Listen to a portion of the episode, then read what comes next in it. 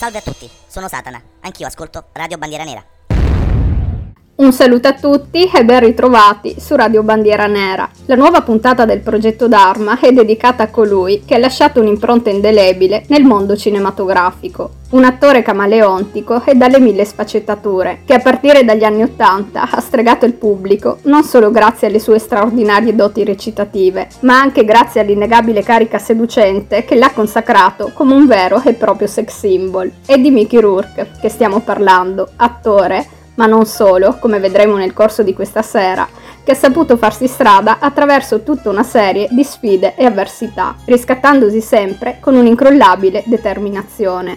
Nato nell'estate del 1952 a New York da una famiglia di origini irlandesi e francesi, vive un'infanzia felice sino a quando la vita gli riserverà una prima dolorosa prova, l'abbandono del padre, che lascerà in lui una scia di incertezza e vuoto emotivo colmato infine dal nuovo compagno della madre, un agente di polizia di Miami Beach, e della sua numerosa famiglia. L'uomo aveva infatti ben cinque figli. Finisce che tutti assieme, stiamo parlando della bellezza di dieci persone, perché Rourke già di suo aveva un fratello ed una sorella, si trasferiscono in Florida, dove il nostro, oltre a studiare con profitto fino al diploma, si concentra anima e corpo sullo sport. Tutto ha inizio da un corso di autodifesa, che oltre a forgiare il suo fisico e la sua determinazione, gli fornisce anche le prime fondamenta del pugilato, disciplina di cui finisce con l'innamorarsi, al punto da decidere di intraprenderla a livello agonistico, e di successi non mancano ad arrivare. A soli 12 anni vince il primo incontro di box e da quel momento in poi le vittorie si susseguiranno una dietro l'altra. Su un totale di 30 gare collezionerà ben 27 vittorie, subendo solo 3 sconfitte.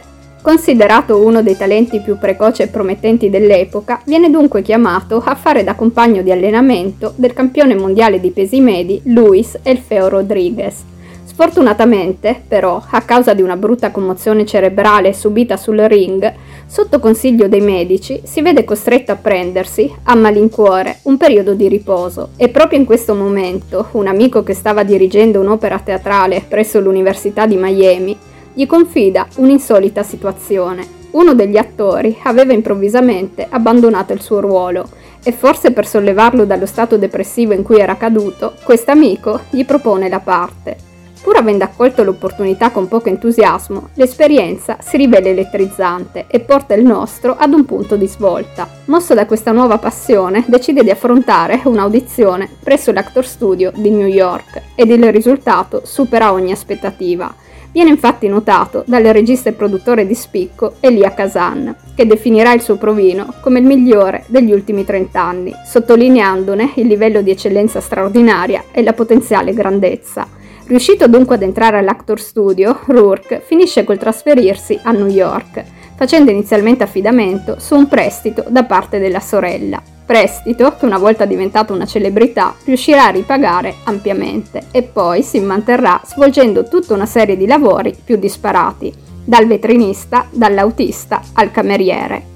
Alla fine degli anni 70, però, finalmente, avviene il suo debutto cinematografico, con un piccolo ruolo. Interpretava un soldato, nel film 1941 Allarme ad Hollywood di Steven Spielberg, ma sarà ad inizio dei cari vecchi anni 80, vestendo magistralmente i panni di un piromane in brivido caldo, che nonostante il tempo limitato sullo schermo attirerà l'interesse di pubblico e critica ed a porlo ulteriormente sotto i riflettori ci penserà la commedia A cena con gli amici, dove, nel ruolo di un irriverente giocatore d'azzardo, darà il meglio di sé, ottenendo pure una nomina come miglior attore non protagonista. Dopo aver interpretato quello della moto, ossia il fratello di Rusty il selvaggio, nell'omonima pellicola di Francis Ford Coppola, raggiunge l'apice del successo con il ruolo di John Gray nel film Nove settimane e mezzo, il vero Mr. Gray, non quello insipido di 50 sfumature di grigio, lasciatemelo dire, perché quando ce vo, ce vo.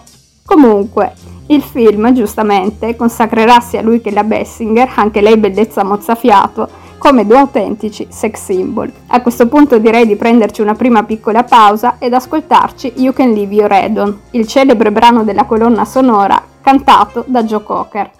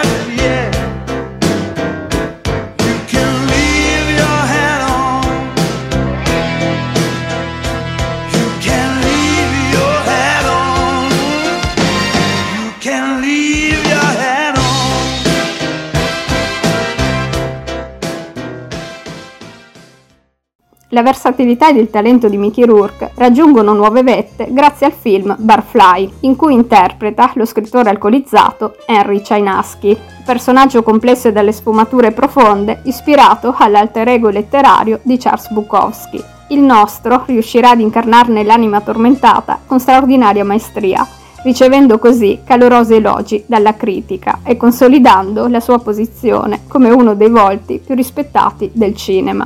Dopo essere apparso in L'anno del dragone di Oliver Stone, sul finire degli anni Ottanta emerge nuovamente sul grande schermo con Angel Art, interpretazione che genererà non poche controversie a causa di una selvaggia scena di sesso con Lisa Bonnet, la fino ad allora considerata candida Denise della sitcom televisiva I Robinson, ma che gli farà guadagnare anche diverse nomination e riconoscimenti. A questo periodo risale infatti l'interessante parallelo che alcuni hanno tracciato tra Rourke e James Dean. L'affermazione che se il nostro fosse morto dopo l'uscita di questa pellicola avrebbe raggiunto un livello di fama simile, se non superiore, a quello dell'attore scomparso, testimonia il potenziale e l'aura carismatica che lo circondava. E sempre a quegli anni risale l'apparizione nell'album del prezzemolino del progetto Dharma. I fedelissimi ascoltatori avranno già capito a chi mi sto riferendo, David Bowie, che effettivamente era un po' che non sbucava fuori e quasi quasi iniziava a preoccuparmi. Comunque, l'album è Never Let Me Down e la collaborazione tra i due si materializza nella canzone Shining Star, in cui Rourke presta la sua voce per alcune parti, che adesso ci ascoltiamo.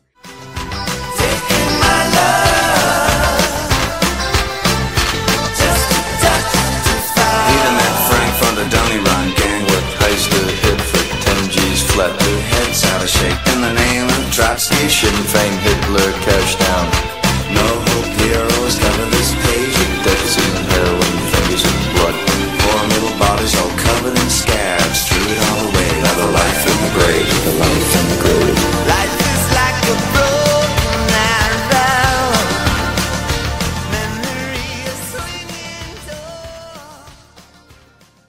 Senza togliere nulla a Bowie, direi che Rourke ha davvero una bella voce calda. Comunque, ai nuovi ascoltatori del progetto Dharma dico pure che, al Duca Bianco, qualche anno fa, ho dedicato un doppio puntatone, che trovate come sempre sul sito della radio. Chiuso il piccolo spazio pubblicità e andiamo avanti con Rourke, che sempre sul finire degli anni Ottanta prende parte al film On Boy, che non solo lo vede come attore protagonista, ma segna anche la sua prima esperienza come sceneggiatore. La pellicola, che ruota attorno alla vita di un pugile segnato da profonde cicatrici, sia fisiche che emotive, pur non ottenendo un grande successo al botteghino, contribuisce a consolidare ulteriormente la reputazione del nostro e a dimostrarne la versatilità. Versatilità che lo porterà a vestire persino i panni del poverello d'Assisi nel film Francesco di Liliana Cavani. Interpretazione straordinaria la sua. Io vidi il film da bambina e me ne innamorai completamente. E certo, a passare dal seducente John Gray di nove settimane e mezzo ad una delle figure religiose più iconiche della storia cristiana, ce ne vuole anche di bravura e lui dimostrò sicuramente di averne tanta. Se non l'avete visto vi consiglio di recuperarlo perché merita ed infatti si è aggiudicato diversi premi e riconoscimenti. Inoltre è particolare perché oltre a raccontare la vita del santo, con tutte le sue visioni, l'amore per la natura e la dedizione in favore dei bisognosi, pone particolare attenzione al suo rapporto con Chiara d'Assisi, interpretata da una giovanissima Elena Bonham Carter. Rourke tornerà ad essere sensuale e provocatorio in Orchidea selvaggia, film noto per le scene cariche di forte tensione erotica. Ad affiancarlo sul set c'è la modella ed attrice Carrie Otis, con cui, come vedremo nello specifico più tardi, inizierà una relazione intensa ed appassionata. Relazione che ovviamente andrà ad alimentare ulteriormente l'interesse che già si era creato attorno alla pellicola. E arriviamo agli anni 90, che assieme a Don Johnson, altro attore all'epoca molto noto per Miami Vice, lo vedono protagonista, nei panni di Harley, motociclista ribelle, nel film d'azione Harley Davidson e il Marlboro Man. Seguono altri ruoli che gli portano ulteriore e notevole successo, ma inaspettatamente il nostro prende una decisione che finirà col sorprendere tutti e deludere le sue tante ammiratrici. Abbandonare il cinema e tornare al suo primo amore, il pugilato. Il suo sarà un ritorno sul ring in grande stile. Su otto incontri, che lo porteranno in giro per il mondo, rimarrà imbattuto con sei vittorie e due pareggi. Ma non saranno tutte rose e fiori, in quanto a casa, oltre ai trofei, porterà anche tutta una serie di infortuni. Naso, dita e costole rotti, zigomi fratturati, lingua persino quasi tagliata a metà e traumi cerebrali che gli causeranno problemi di memoria a breve termine. Ad allenarlo c'era Chuck Zito, oggi conosciuto anche per essere un attore, ma all'epoca maggiormente noto per la sua carriera di pugile e la sua appartenenza al club di motociclisti Hells Angels, di cui fu anche presidente. Altro dettaglio interessante è che la canzone scelta da Rourke per i suoi ingressi sul ring era Sweet Child of Mine dei Guns N' Roses, la stessa che anni dopo accompagnerà il personaggio da lui interpretato nel film The Wrestler e che adesso ci ascoltiamo.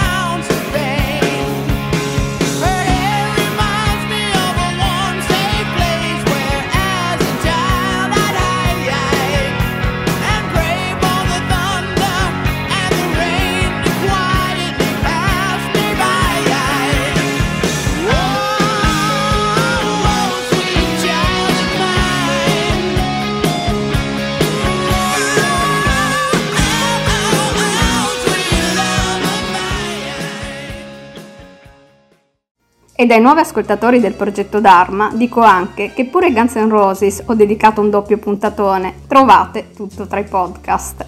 Comunque, gli esperti di pugilato avevano inizialmente espresso non pochi dubbi sul fatto che Rourke, data l'età, potesse avere successo contro combattenti di alto livello ed in effetti anche il nostro raccontò di come il ritorno sul ring rappresentasse una sorta di sfida personale. Volevo solo mettermi alla prova, furono le sue parole, e ci riuscì benissimo, viste le numerose vittorie. Oltre a queste, però, come abbiamo visto, la strada intrapresa porterà anche numerosi infortuni, da cui conseguiranno tutta una serie di notevoli cambiamenti fisici. I traumi subiti durante gli incontri renderanno infatti necessari molteplici interventi di chirurgia ricostruttiva a quello che un tempo era stato uno dei volti più belli del cinema e che a quel punto, invece, veniva descritto come spaventosamente sfigurato. È indubbio dunque quanta massa è la box, ma ad un certo punto, vedendosi costretto a ritirarsi definitivamente dal ring, Rourke decide di fare ritorno sul grande schermo, accettando ruoli secondari in film, tra cui l'adattamento di Francis Ford Coppola del bestseller di John Grisham L'uomo della pioggia, da non confondersi con il film dell'anno magico, l'88, Rain Man con Dustin Hoffman e Tom Cruise, perché quella è un'altra storia. E poi seguiranno tutta una serie di pellicole in cui il nostro, seppur non in veste di protagonista, dimostrerà la sua versatilità interpretativa, Da Animal Factory di Steve Buscemi a Buffalo 66 di Vincent Gallo, pellicola questa che se non conoscete vi consiglio caldamente, in quanto è un film veramente fighissimo. Già memore dell'esperienza di un boy, di cui come accennato prima aveva scritto il copione, Rourke continua a dimostrare la sua poliedricità ed il suo estro vestendo nuovamente panni di sceneggiatore. Sotto pseudonimo contribuisce infatti alla stesura della trama del film Bullet, in cui, oltretutto, reciterà in veste di protagonista accanto al rapper Tupac Shakur. Sul finire degli anni 90, infine, interpreta nuovamente Mr. Grey, nel seguito di nove settimane e mezzo, seguito che, come spesso accade a gran parte dei sequel, si rivela un fiasco totale, sia per quanto riguarda gli incassi al botteghino, sia per la pessima accoglienza da parte della critica. E così il nostro, profondamente deluso, finirà persino col dichiarare di sentirsi un attore ormai sorpassato ma la sua carriera non è affatto finita. Anzi, dopo essere apparso nel ruolo del cattivo in un video musicale di Enrique Iglesias, nel caso voleste guardarlo su YouTube, il titolo del brano in questione è Hero, ritorna in grande stile con i film Sin City e Domino, pellicole che contribuiranno a riaffermare la sua posizione nell'industria cinematografica e a fargli riguadagnare la stima del pubblico. La maggior parte di voi conoscerà senz'altro Sin City, vero e proprio capolavoro del genere noir.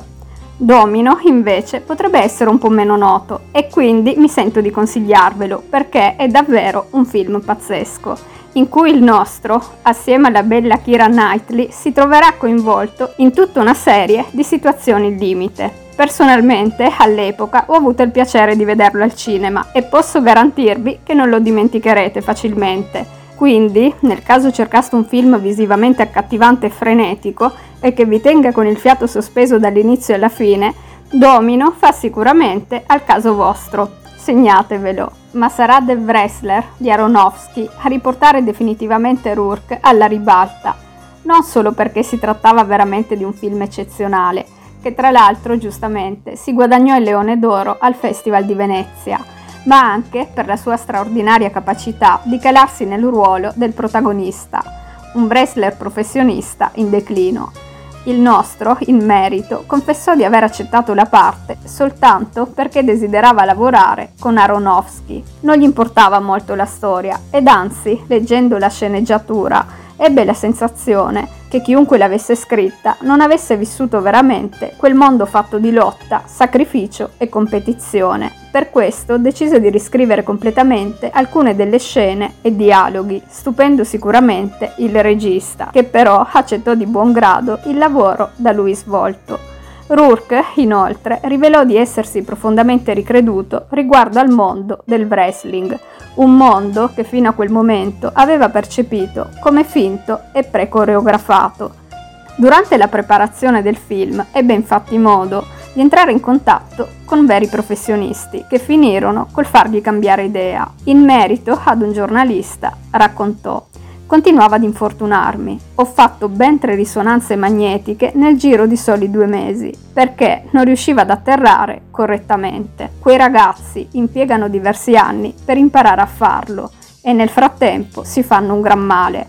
Sperimentandolo anch'io, ho iniziato a realizzare che non si tratta di finzione. I wrestler soffrono davvero e questo mi ha portato a sviluppare un profondo rispetto per il loro mondo. Calatosi perfettamente nel ruolo, dunque, per questa sua straordinaria interpretazione, Rourke viene insignito di numerosi premi, tra cui un Golden Globe ed il prestigioso BAFTA, ossia l'equivalente britannico degli Oscar. L'Oscar come miglior attore, invece, sebbene fosse stato nominato, finirà con l'essere consegnato a Sean Penn, il quale, durante il discorso d'accettazione, non mancò di elogiare la straordinaria bravura del nostro.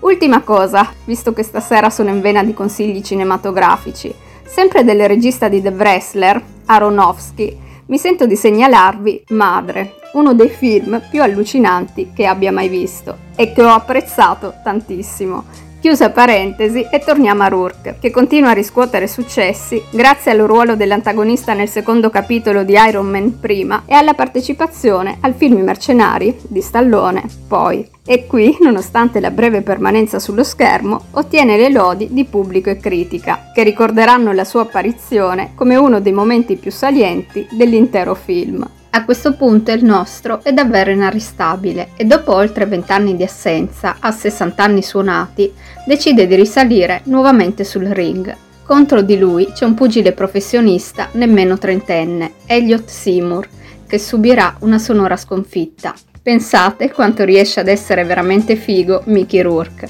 Indubbiamente un mito assoluto. E arriviamo al 2020 anno in cui partecipa a The Masked Singer, programma televisivo in cui personaggi del mondo dello spettacolo si esibiscono in sfide canore in forma anonima, in quanto nascosti all'interno di costumi che li ricoprono dalla testa ai piedi. Se non sbaglio, esiste anche una versione italiana. Comunque, la vera identità dei concorrenti viene rivelata solo al momento della loro eliminazione, o almeno così dovrebbe essere, perché il nostro, sotto le mentite spoglie di un gremlin gigante, durante l'esibizione finì col togliersi la maschera perché stava morendo di caldo. Fantastico. Questo, però, ovviamente, sebbene il pubblico non avesse ancora votato, gli costò la squalifica. Peccato. A questo punto, però, voglio farvelo ascoltare. Cantava il celeberrimo brano di Benny King, Stand By Me. When the night come, the land is dark, the moon is there like we see. If the sky will look her to tumble and fall, the mountains would crumble in the sea. I won't cry, I won't cry, no, I won't shed a tear. Stay as long, stay as long as you stand by me, and darling,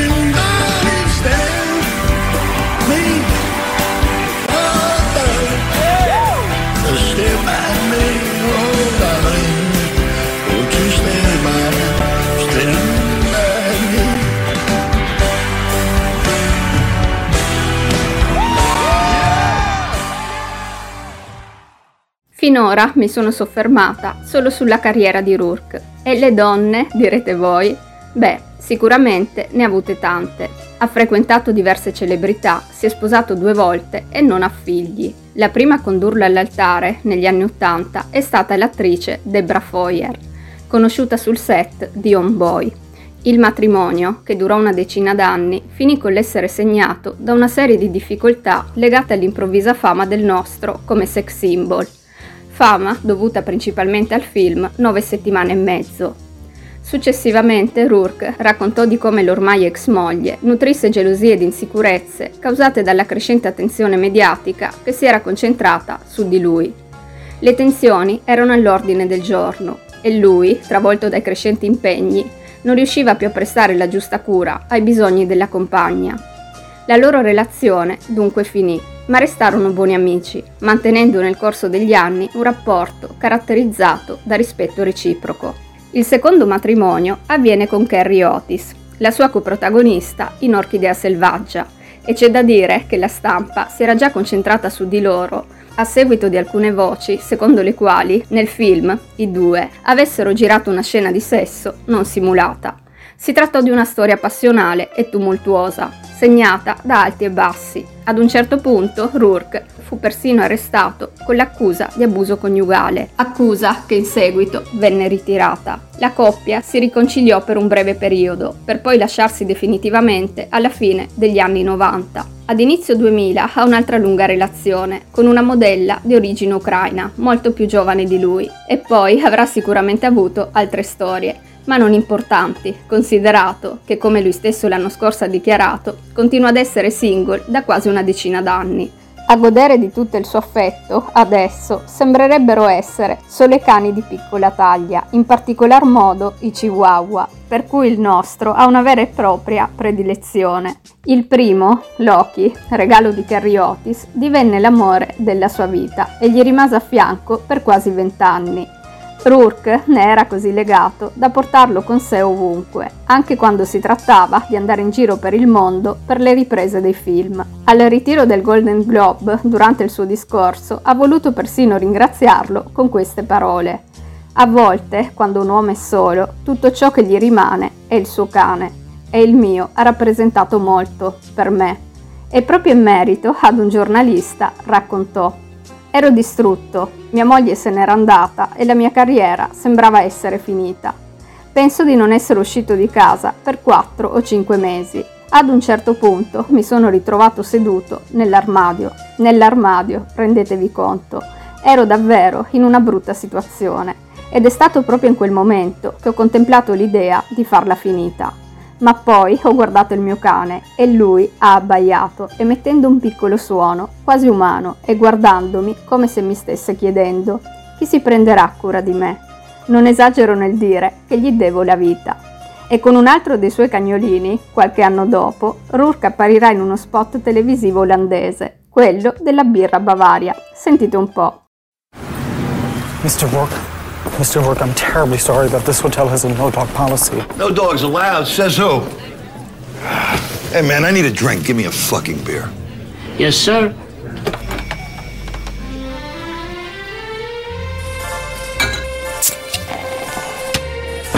Right.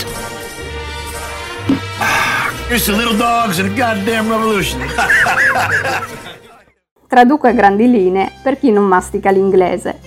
Rourke arriva in un hotel con il suo chihuahua e viene subito bloccato da un addetto perché l'ingresso ai cani è vietato. Il nostro se ne sbatte altamente, elude la sicurezza e col suo fedele amico a quattro zampe si dirige dritto verso il bar, dove ancora visibilmente infastidito per quanto accaduto, con un tono abbastanza burbero ordina una birra e sarà proprio la Bavaria a fargli tornare il sorriso. Trovate l'intero spot su YouTube. Ultima cosa riguardo ai cani. Rourke ha diversi tatuaggi e molti di questi sono dedicati proprio a loro. Come al solito, chiudo la puntata con qualche piccola curiosità. Per quanto il nostro sia stato considerato un sex symbol e molte all'epoca abbiano sicuramente invidiato Kim Bessinger, sappiate che l'attrice rivelò che baciare lui era come baciare un posacenere umano, tanto sapeva di sigaretta. Dolci donzelle, soprattutto le non fumatrici, siete dunque avvisate. Poi, la carriera di attore di Rourke fu notoriamente influenzata dalla sua personalità, come dire, un tantino difficile, che rendeva complicata la vita dei registi. Alan Parker, che lo diresse in Angel Art, ad esempio, disse che lavorare con lui era un'esperienza a dir poco impegnativa, in quanto la sua imprevedibilità lo rendeva particolarmente difficile da gestire sul set. E detto questo, c'è da dire che comunque il nostro fu sempre molto selettivo nello scegliere copioni. Del resto, leggenda vuole che abbia rifiutato diversi ruoli in film di alto profilo, tra cui Platoon, Top Gun e Pulp Fiction. E per questa sera è veramente tutto. Salutandovi sulle note di Take My Breath Away, colonna sonora del film Top Gun, visto che ve l'ho appena nominato e considerato che Rourke è stato di una bellezza mozzafiato, come sempre vi ricordo che potete mettervi in contatto con me tramite la pagina Instagram che è scritto tutto in minuscolo progetto-basso-dharma-basso-rbn pagina che vi consiglio comunque di seguire per rimanere costantemente aggiornati sulle nuove prossime trasmissioni. Nel caso voleste scrivermi, non mancate di dirmi le vostre impressioni su questa puntata. Mi raccomando, più d'arme e meno dramma, nel mentre continuate ad ascoltare Radio Bandiera Nera, la nostra radio. Un bacione e a presto!